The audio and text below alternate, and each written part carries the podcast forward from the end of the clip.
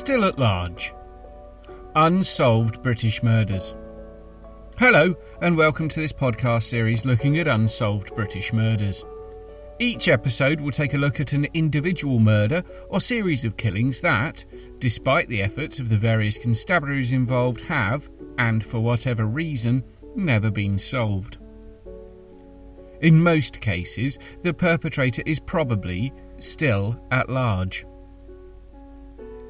Due to the nature of the topics covered, this program is not suitable for children or people who are easily offended or of a fragile disposition. Listener discretion is strongly advised. Janice Carroll Weston, 11th of September 1983. Big hair, shoulder pads, high heels, chunky pearls and trouser suits with the sleeves rolled midway up the forearm. Early 1980s business dress for successful and educated women.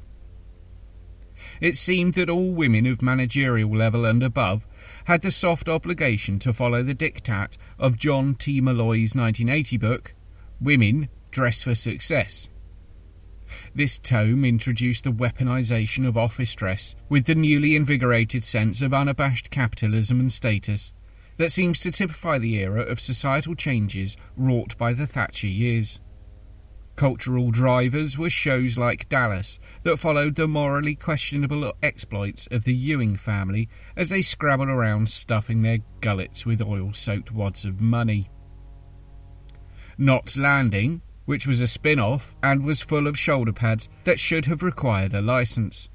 And the British were dealing with a sense of relief following the end of the third series of the BBC's attempt of making power dramas. In particular, Triangle. Set on a ferry, it received a critical and public mauling for the stilted dialogue and badly contrived plots. There were far more credible and dynamic shows that had the same aesthetic as their American contemporaries, but with the usual sense of British reserve. The women they portrayed were strong willed, independent, and with a sharp sense of professionalism and a commanding presence. Three shows that typify the change of the portrayal of women in positions of authority are all around crime and justice. Juliet Bravo followed the exciting exploits of a female inspector, Jean Darby, in the fictitious town of Hartley, in the very real county of Lancashire. Then on the other side of the thin blue line was the Lynda La Plante heist caper, sorry, drama of Widows, following the exploits of four widowed wives of a bunch of armed bank robbers who decide to embark on a plan to complete the job that had killed their husbands. It was quite tasteless to my palate, and seemed to revel in the naked criminality of the major protagonists. I see that it's just been rebooted as a film. The final show in this list is the police drama The Gentle Touch.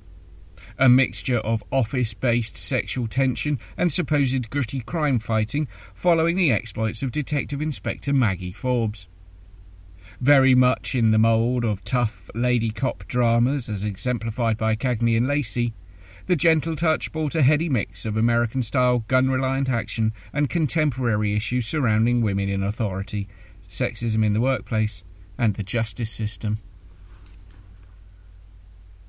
Strong, independent, professional women had been given a great boost in their confidence by the tough and publicly uncompromising figure of Margaret the Iron Lady Thatcher as the first female Prime Minister.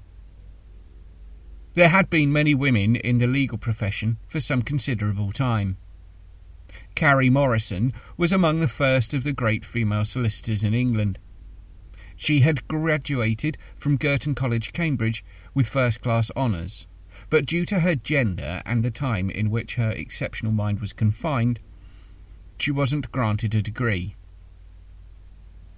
In 1922, she and three others, Mary Pickup, Mary Sykes, and Maud Crofts, all qualified as solicitors. Carrie had finished her articles first, and was the first to be admitted as a solicitor. These pioneering women cut a swathe through the stuffy confines of an intellectually demanding profession. they more than proved their abilities as fine defenders, advocates, and prosecutors.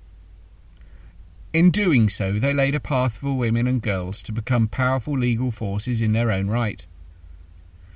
One such young woman, who took her educational and professional opportunities very seriously, was Janice Carroll Weston. Born within years of the end of the Second World War, Janice was part of the generation considered baby boomers, those born immediately after cessation of hostilities. As a child, Janice was described as, quote, a vibrant child, extremely clever and gifted with music and dance. It was noted that she was a tidy and organised child, Weston. even from a young age. Janice. Janice. Janice was obviously Janice. academically gifted Janice. as well. Janice West. Janice went on to Janice Manchester University West. to study law with a specialism in company law, a deep and complex subject ripe for very lucrative careers. Janice White, as she was then, it seems had found a very good job for a new graduate, with a position as one of the legal advisers to the board and chair of Mettoy, the long since defunct tin toy manufacturer. So successful in this position was Janice that before long the wild seedlings of attraction and lust became part of the narrative. Janice developed a relationship with the then chairman or CEO, Heinz Eisner. Mettoy Playcraft had been a big player in the UK market from the 1950s onwards. The founders had fled from Germany following the rise of Adolf Hitler and the National Socialists arriving in the UK as part of the refugee influx. They specialised in press metal toys and other childhood entertainments. By the 1980s, the company was a major player. Janice, as their legal advisor, worked very closely with the then CEO Eisner. Following his wife's death in 1975, Eisner and Janice formed a relationship that soon became very involved, and it's claimed that Eisner had even proposed to her only for Janice to reject his proposal. When Eisner died in 1977, Janice was left a considerable sum of money, as well as paintings, furniture, and shares with a total value of £140,000, which is a reduced figure following the will being contested by his family. £140,000 in today's money would be roughly equivalent to £608,000, or $794,000. It's a tidy little sum. The already wealthy young woman had received more. During the time Janice was with Eisner and working for Mettoy, she met her future husband, Tony Weston. He, at the time, was married with children, and no relationship developed between him and Janice at that time. In 1982, however, Janice and Tony were to end up as a couple. Two wealthy people, with Janice being a leading solicitor, first with Herbert Oppenheimer, Nathan and Vandyk immediately after college, and then Charles Russell and Co. as a partner Janice's drive was monumental, and as well as writing a book on the emerging computer data legal framework, she also helped to set up a network for professional women in business and law. The neat and tidy child had become a force of nature. Tony was a property developer. A property developer in the 1980 sense, and not the current idea of a middle aged couple obtaining buy to lets to push up the rents. He had interests all over the country and the continent. Together, they had invested quite heavily in Clopton Hall, Kettering, to redevelop the property into luxury apartments. They would take one of the properties and sell the leasehold of the others. A sensible strategy for investments and returns. Clopton Hall is currently on sale for £1.4 million, if you've always wanted a 10 room country pile to play Lord of the Manor in and have that amount spare.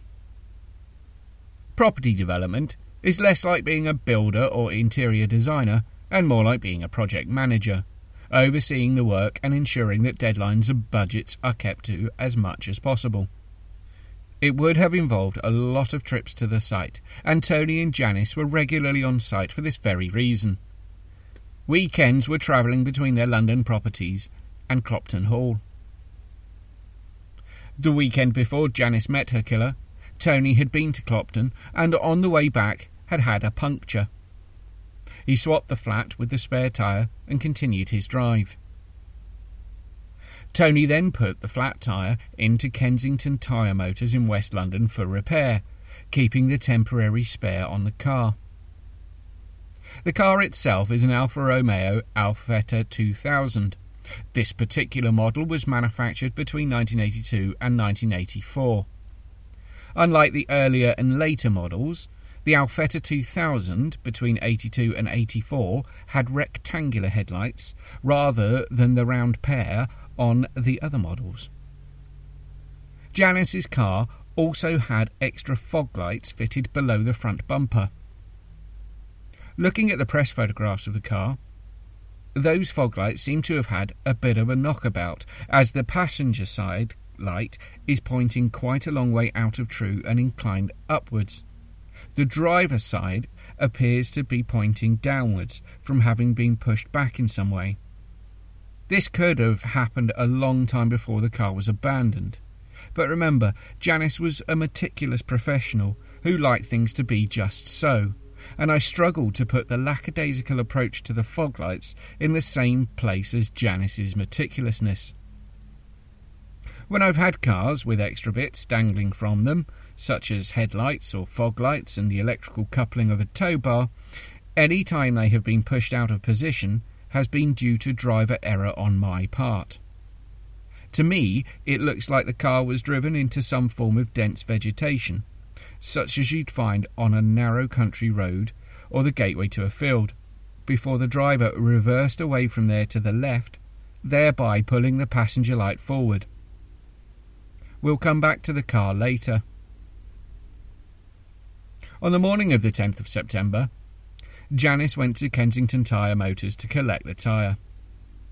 It was duly put in her boot, not back on the car, meaning that Janice was still driving on her spare.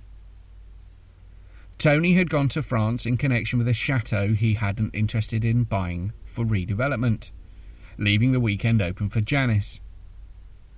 She was seen by several people around the shops in Holland Park at approximately midday.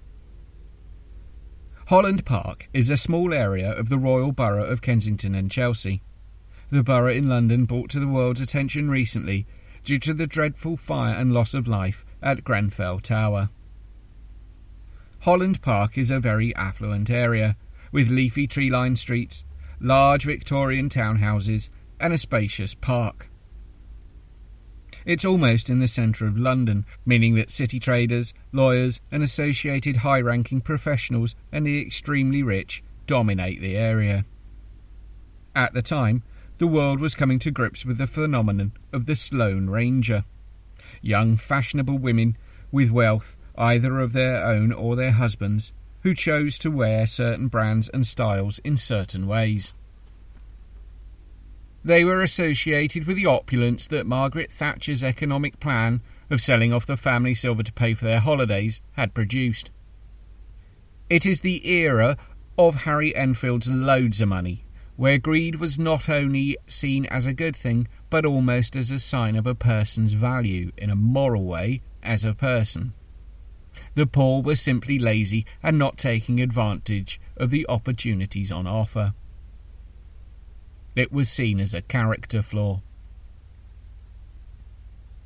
These days, the term Sloane Ranger has been relegated by the upsurge in yummy mummies and quinoa queens. How fickle fashion is.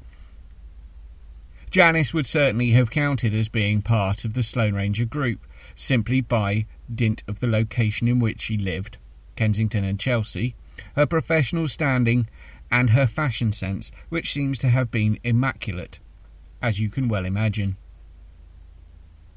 At some point during the day, Janice went to her office in Lincoln's Inn, the legal heartlands of the UK.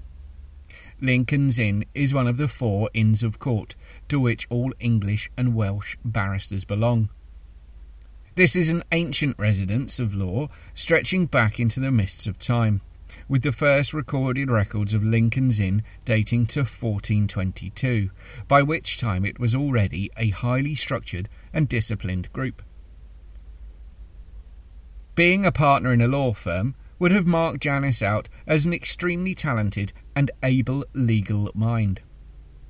This Saturday, she had elected to go to the office to continue with some work for a client and do some further work on her book.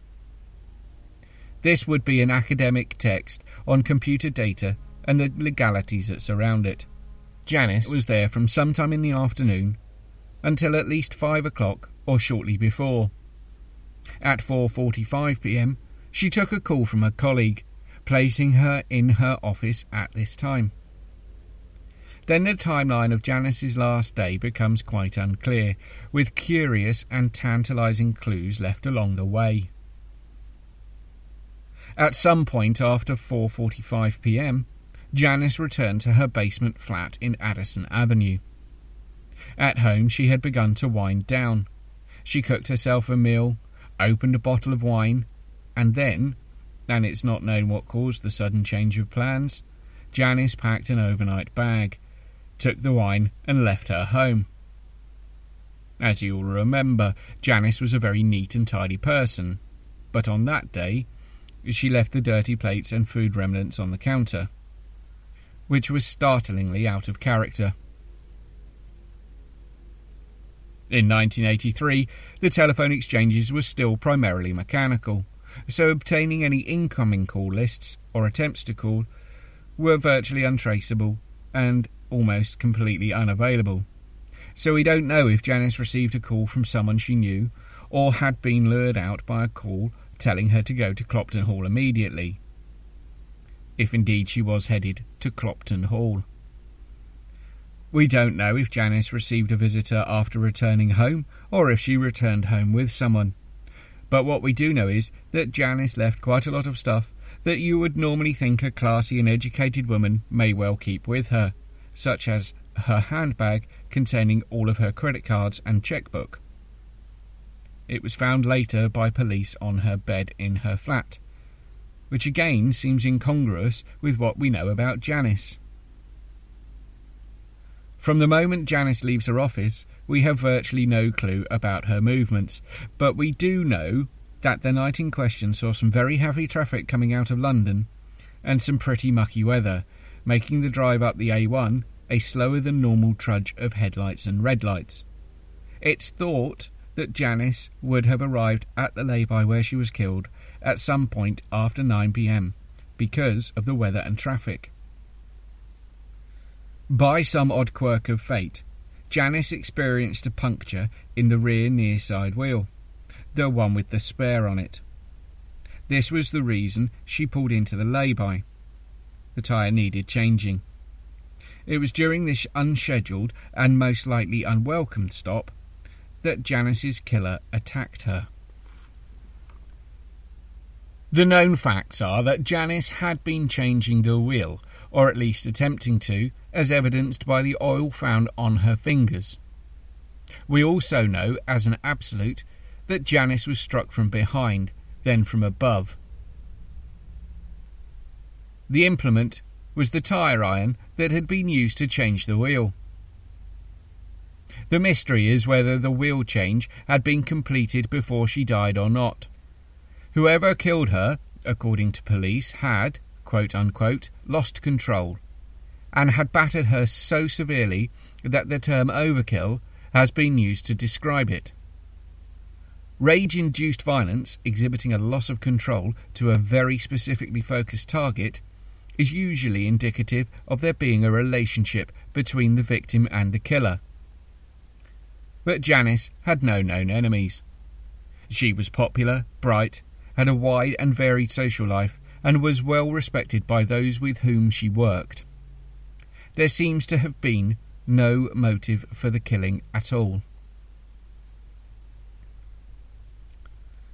The killer didn't bother to hide her body, or make it look like a robbery, as she was still wearing her gold watch and wedding ring.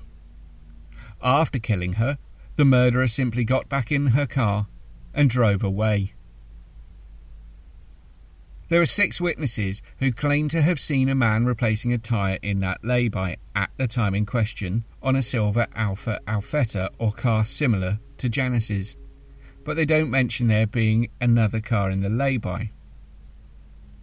This point is important because had Janice been followed into the lay-by by a companion travelling in convoy to Clopton Hall, or by a stranger who had pulled in to offer help as a ruse before killing her, their car would have been seen. It would have been there in the lay-by. The prospect of a stranger killing her seems unlikely, as it would have required two people to be in the supposed other vehicle, as Janice's car and any other car would have had to have been driven away, and yet there are no reports of there being another car. Discovery was another case of ordinary people being caught up in a series of dreadful events quite by chance. The Luton Wheelers Cycle Club had a 12 hour time trial for the Sunday morning, and one of their members, David Hurst, had arranged to meet with his wife to take refreshments before continuing. Mrs. Hurst chose, quite by chance, the same lay-by where Janice was.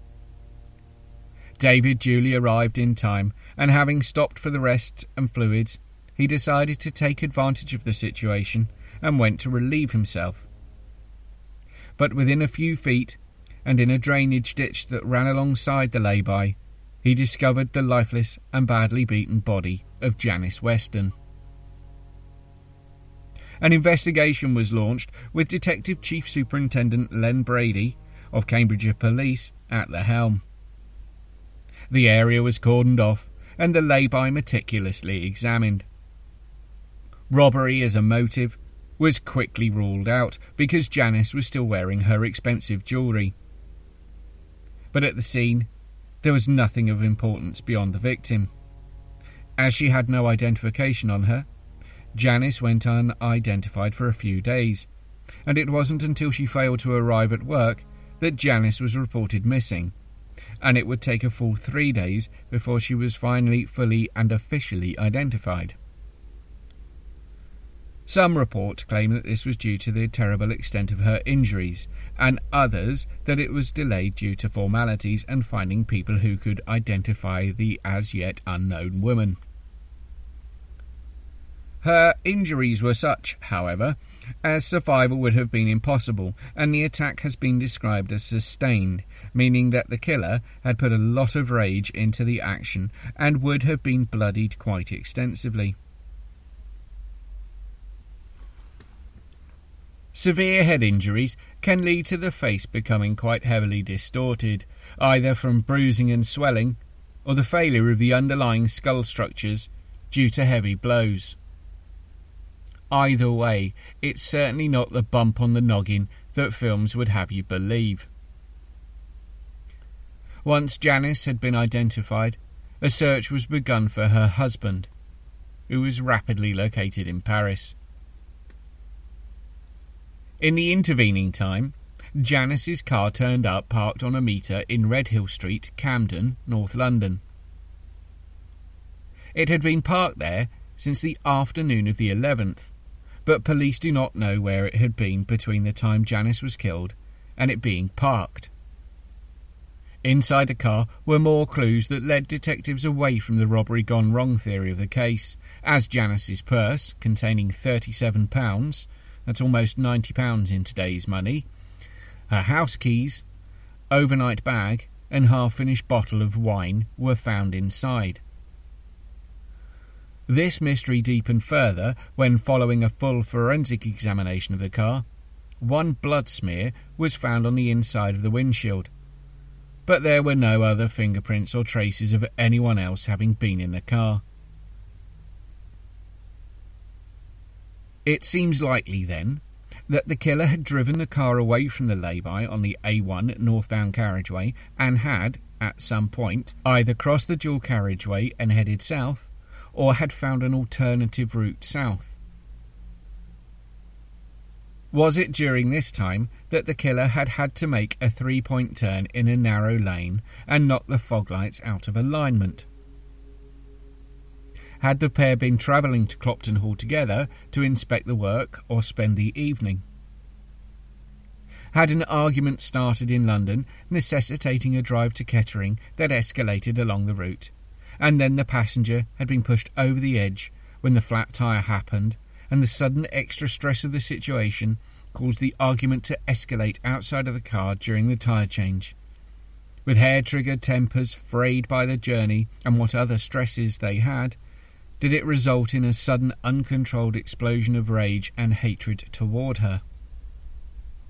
Had the killer then taken the car somewhere, possibly a garage or even just outside of their house, to wipe the inside carefully and make sure that no prints were left? It seems likely, but there's things missing from the car that police still believe hold important information. Although the murder weapon, the tyre iron has been recovered from a field not far away. The spare tyre that had been replaced with the one collected from the garage that morning is still missing. It seems logical to assume a couple of things at this point. The murderer killed Janice, finished the tyre change, and simply drove away from the scene, leaving the wheel by the roadside. It can be assumed there are only a few options as to what happened with the wheel.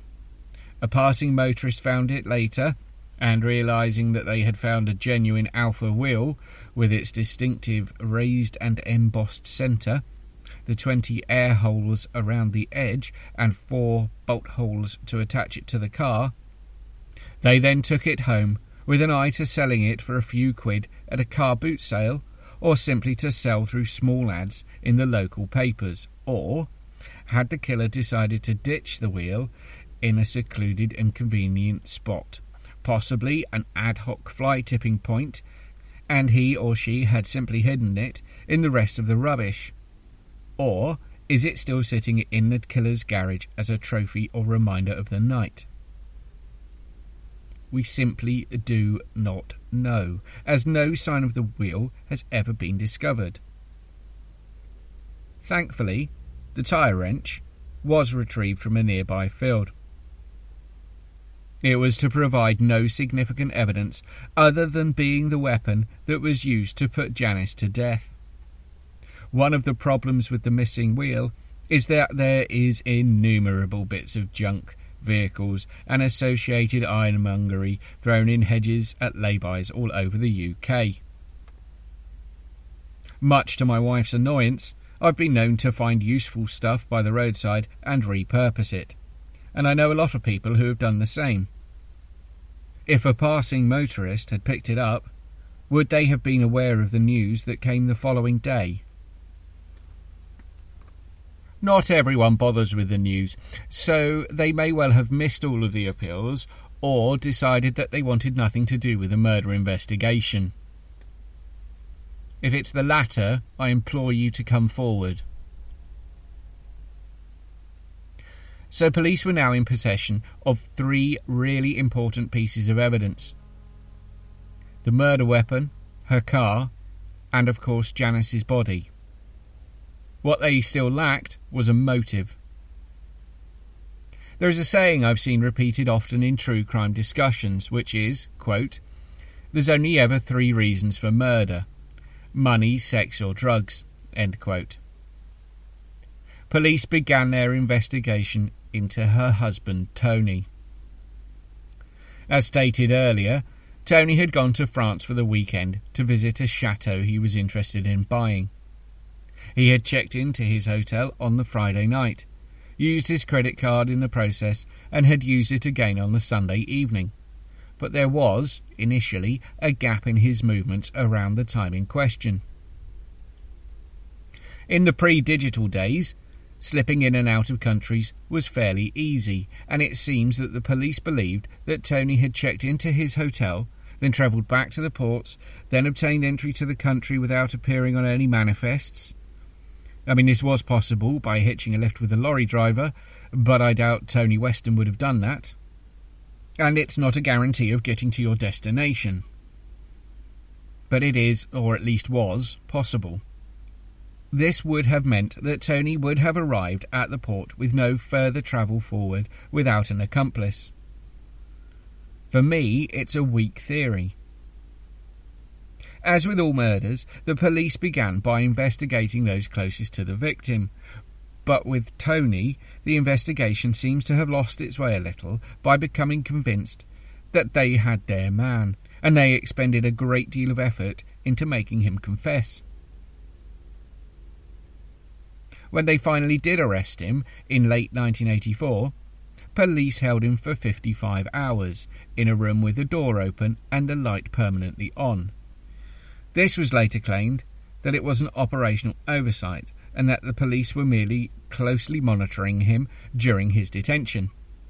In total, Tony was questioned for five hours, and despite the police thoroughly investigating him and his movement, Tony was, eventually exonerated of any involvement. There's nothing particularly strange about the investigation into the husband, although it does seem that the SIO became a little myopic and convinced that the killer had been her husband, for a while at least. There were some questions about the value of Janice's will. Was Tony going to profit enough to consider killing her? She, being a wealthy woman, had a reasonable estate, and left behind £300,000, with gifts being left to her sister and husband, although her husband would not get a lump sum, but income from the two thirds of the estate for life. A pecuniary motive was ruled out. There are so many odd things to cover with this case that doing them in chronological order is somewhat challenging. So I'll have to hop around a little. Following the discovery of Janice and the subsequent media coverage, with the normal appeals for information, the owner of a motor spares shop came forward. On the morning that Janice was discovered, a man had gone in and ordered a set of number plates. Not very surprising, but the manner of the order and the number was.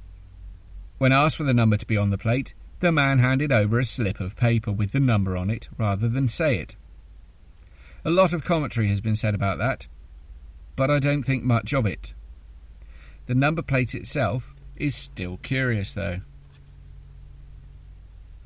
False plates are a beloved staple of crime dramas and thieves alike, and it's speculated that the man could have been a part of a car theft ring or some other untoward activity.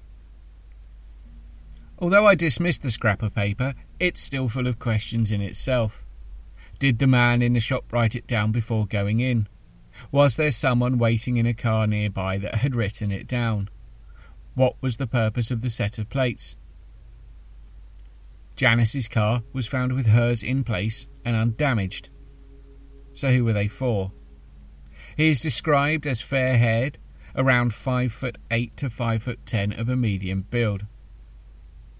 This description very closely matches the description of the man seen changing the wheel of a silver coloured car on the A1 on the evening in question. Both of these men are yet to come forward. The police have said that they are categorically not interested in pursuing any crimes related to vehicle theft that might have been involved. 1983 was a long time ago, and hopefully those ties that bind by loyalty or fear have worn thin and broken allowing the man to come forward. Police also question Heinz Eisner's granddaughter in connection with the murder. The money that Janice had been bequeathed in the will was equal to £185,000, but the family contested the sum and had it reduced to £140,000. Money is a curious thing. It's an absolute necessity. But some people appear to be unable to function properly when it comes to large sums, and a deeply held grudge against someone who apparently has cheated the family out of a considerable sum is an understandable theory to examine. And police were thorough, uncovering a wealth of exculpatory evidence that supported her alibi. Another blank. that really is it for the known facts of the case. but there are some theories that deserve an airing. One theory states that Janice and Tony were in some way involved with drugs, and that the spare wheel had a significant amount of something illegal in it. It's barely credible given that the spare wheel had been put on by Tony following a visit to Clopton Hall and had then been driven around on for a week before that then got a flat and needed replacing. The holes are obvious. If Janice and Tony had invested enough money to fill a car tyre with some exotic powder, they then wouldn't risk that investment by driving around on it. I know the extremely wealthy are capable of some sheer craziness, but this breaks the bounds of credibility. I simply don't buy the drugs angle. Then there's the theory about the mafia being involved with Tony in some way, and that Janice was taken from her house as a kidnap, and that her death was that kidnap going wrong. Yeah, no, it doesn't work. Both Janice and Tony had regular trips abroad to the continent and were well travelled and connected people. But I really don't think that Janice's death is a mafia hit at all. There is, however, an interesting Italian connection involving a man with a more than checkered past. On the 4th of July 2017, on a rather curious website, an article by Giovanni Di Stefano appeared. It was a reposting of a 2013 repost of an earlier article on the Janice Weston murder and it is a strange article. The writer switches from third person when talking about themselves to talking in the first person about the research they've done that seems to validate the statements made by the same writer when referring to himself in the third person. Then there's tone, or, more correctly, the unity of tone exhibited across the piece. As it slips and trips from third to first person, emails supposedly sent to the author claim to have known Janice as a young girl and at school, with exactly the same tempo and tone as Giovanni Di Stefano. It's really noticeable due to the fact that the author of the page has italicized some of the alleged correspondence but not other parts, making it difficult to establish who is supposed to be speaking Giovanni or the school friend. Also on this website, which doesn't seem to be a fully credible source of news, is Giovanni's blog disguised as a series of articles entitled Diaries from the Inside and document his life behind bars. Giovanni Di Stefano, you see, is a convicted fraudster. His interests include, as he proudly boasts, defending the indefensible, being friends with war criminals, genocidal maniacs, and celebrity paedophiles. Another hobby Giovanni has indulged from time behind bars to time behind bars is pretending to be a member of the legal profession, either a solicitor or a barrister, and is barred from proclaiming himself to be a legal advocate or from acting as a solicitor in the UK and Italy. The Americans have got the hump with him too, for fraud. He's been in trouble for deceptions and frauds all over the world. His favourite type of fraud was the legal and property one. It claimed to represent such and such to try and obtain hefty upfront investments or try to claim deeds to property or sell property that wasn't his. He would regularly use documents he'd made to support the claims he needed to get cash and property. He was a long con grifter, in other words. He was arrested for deception in the UK in June 1984, for which he was bailed. In August, he was again arrested for deception, and this time the bail was refused. Following a 78 day trial, Giovanni was jailed for five years, prohibited from being a company director for 10 years on the strength of being found guilty of 11 counts of fraud, for which he served the whole term. His earlier convictions had been for deception in the Republic of Ireland and obtaining property by deception in the UK. Giovanni claims these convictions were made by a man called John Di Stefano, a different man from Giovanni Di Stefano, but that they shared the same birth date and birthplace and surname is just a mere coincidence.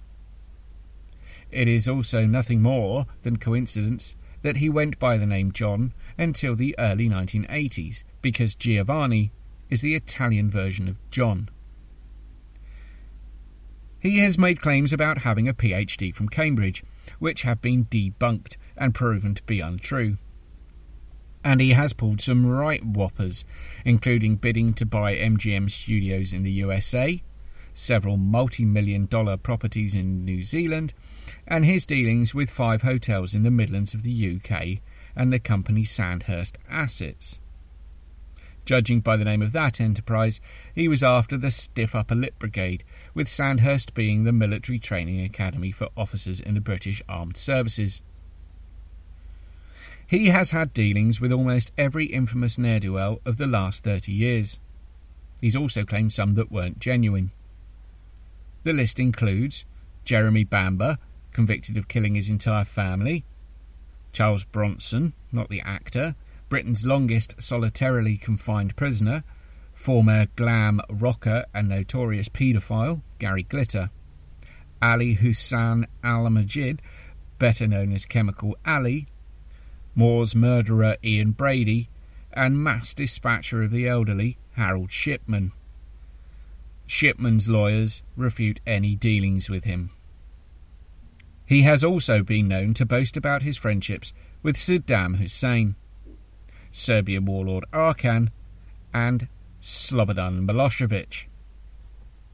He has been arrested for posing as a solicitor and at the same time acted as counsel for reasonably high profile cases such as that of property tycoon Nicholas van Hoogstraten. He has been observed in court as directing the legal team without fully ever pretending to be a solicitor. Although the Law Society have a conviction in their favour against him, as he was unable to produce his legal credentials to prove that he was a solicitor. Quite the character, eh? His interest in this case could be as public minded as mine is, or as any of the times this appeal for information has been made. His current incarceration is due to run for a while yet, so he may well be trying to reform and act with beneficial motives. But I can't shake how law, property, and criminality all feature in his background, and that of Janice Weston's death. Do I think that he's in some way responsible? I couldn't possibly comment, as the evidence hasn't been looked for yet.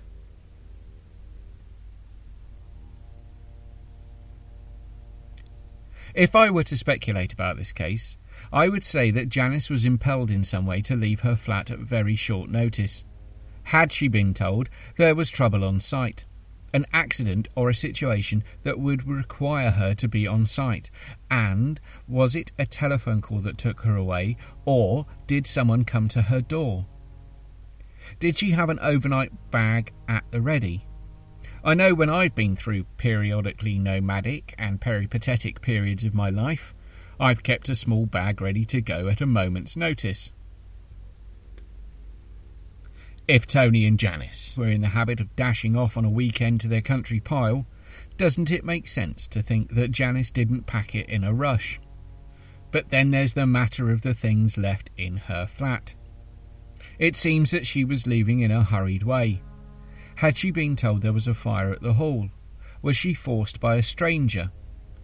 It's certainly possible, and this is one of the most frustrating things with this case the lack of clarity around her leaving London that night. Another couple of thoughts that have popped up over the years were that this was the work of Peter Tobin, and, as appealing as that sounds, there's absolutely zero evidence linking him to the crime. Missing links to the crime are primarily what this case has in spades. There's no link to her husband or any of the financial dealings they were involved with as a couple, no link with the family whom she inherited a substantial sum of money from, no link to anyone in her social, professional, or personal life, no link between the car and the killer. Allegedly, as all that was found was a smudge of blood on the inside of the windscreen, and nowhere else and no fingerprints. The other case that was somehow linked, or at least considered, was that of Penny Bell, a 50 year old interior designer who was violently stabbed to death in her car in 1991. I'm covering that one next because of the parallels with this one. Police, however, dismissed any link very rapidly. There have been some interesting noises from the Cambridgeshire police recently in regard to the quote possibility of new DNA evidence unquote, which will hopefully put the fear into the killer, and they will get sloppy and make a mistake. But there's also the possibility that the person who did this was within Janice's life all along. This next section is tricky because I don't want it to seem as if I am pointing the finger at Janice, because the fault of her death lies ultimately and singularly with the person who lifted that hard tire iron and brought it shatteringly down on her skull, and then did it again, and again, and again, in a rage filled, very personal attack on her. Whilst it's been shown that there is no evidence of any extramarital affairs on either side of the marriage, if Janice, and it is a big if, was having an affair and they decided on a whim to go to Clopton and an argument broke out, leading to a fatal loss of control, there need not be any sign of it. We forget how innocent the 1980s were. Passive data was slight, and covering one's tracks was unbelievably easy. No one had a location device in their pocket. Triangulated pings giving near perfect location all of the time. There was not the mass of CCTV cameras that fill the city's towns, roads, and motorways. Call logs were difficult to obtain. Phone boxes made untraceable calls possible. People could move around freely without a permanent record being made. It wouldn't have taken much for a woman of Janice's intellectual prowess to cover her tracks, and people who would partake of such risky liaisons would not only understand the rules of the game, as it were, but would probably be capable of keeping an entire section of their life neatly compartmentalized, whilst still enjoying the sport of the dalliance, the adrenaline of their encounters, and the passion that snatched moments can bring. It's an outside speculation at best, and I really don't think there's any substance to it. But all of the possibilities have to be considered. So, was she having an affair? Had she picked up a hitchhiker? I mean, that's an even further outside chance, but then again, at the moment, everything is an outside chance. What is clear is that the person who parked the car in Redhill Street in Camden had the presence of mind to wipe the interior of the car clean, dispose of their bloody clothes, and they would have been very bloody. Wounds to the head bleed profusely, severe wounds even more so. Repeated heavy blows would send blood spatter everywhere. So it's fairly safe to assume that the killer would have needed new clothes. Do you remember anyone burning any clothes around this time? It sounds like such a paper thin wish. But I can still remember the most minuscule thing from 40 years ago, including bonfires. So, a bonfire or patio around the 11th, 12th, or 13th of September 1983 that would have been out of place, because I suspect that the killer is rather well to do, would be notable. Did you notice it? I suspect that Janice knew her killer either through her professional or social scene. But there's still the question of why did she leave her flat in the way she did? Someone knows, and that someone is still at large.